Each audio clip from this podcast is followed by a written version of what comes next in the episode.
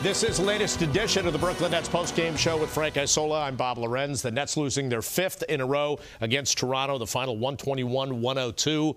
Fourth quarter woes continue for the Nets, but overall, turnover woes continue for them. Yeah, 24 in the game, 16 in the first half. I thought it was a demoralizing loss because you got Caris LeVert back. He played very well. You were up 16 late in the first half. The final 27 minutes of the game, you got outscored 85 to 50, and the three championship players – on the Toronto Raptors, Serge Ibaka, Kyle Lowry, Fred VanVleet combined for 76 points. They were the difference in that second half. Huge second half for them. Final score of the game I mentioned 121 102. Late game problems continuing to be an issue for Brooklyn. They've now given up an average more than 32 points over their last three, allowing their opposition to shoot 54% from the field.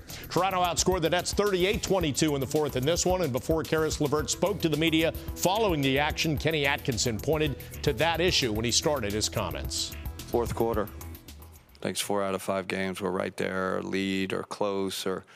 Uh, you know that's that's a that's a thing that's a big theme right now. Um, Got to figure out why. Um, you know, um, fourth quarters have really been a, a, a, thorn in our side. Was again again tonight competed for three quarters of the game, a little bit more than three quarters. I think when we subbed the starters back in, it was a six or seven point game, and then they, they just kind of went on a run. And, I, and I've I've kind of seen that film before uh, recently, so we got to figure it out. We got to figure out why we're we're. Uh, are we running out of gas? Is it physical? Is it execution? Is it, uh, you know, probably a, probably a combination of all those things.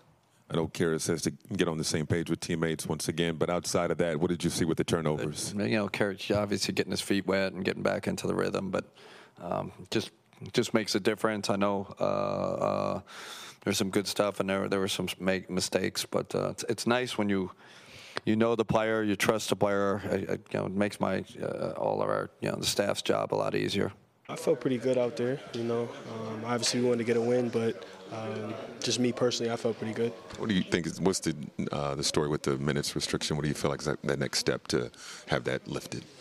Um, you know, I'm not sure. I'm just out here to play. You know what I mean? Uh, that's on coach and the and the performance staff. Uh, whatever minutes I'm given, I'm gonna just try to go out there and do what I can. When you make those two back-to-back threes like you did in the third quarter, does it kind of make you feel like, all right, my thumb is okay, and you're back to normal almost? Yeah, I mean, I wasn't really thinking about my thumb at all out there. What was the most uh, difficult thing for you today, just getting back on the court?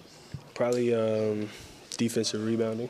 I feel like I could have done a lot better job there. I don't know I probably ended with zero rebounds. I think I could have done a uh, much better job, you know, helping out the rebound. And how do you feel right now? Feel good. Feel good. A Brooklyn will return to action Monday with a road game in Orlando. Yes is going to have coverage starting at 6:30 right after an all-new edition of Yankees Hot Stove. For Frank Isola, I'm Bob Lorenz. Thanks for joining us on the Brooklyn Nets post-game show.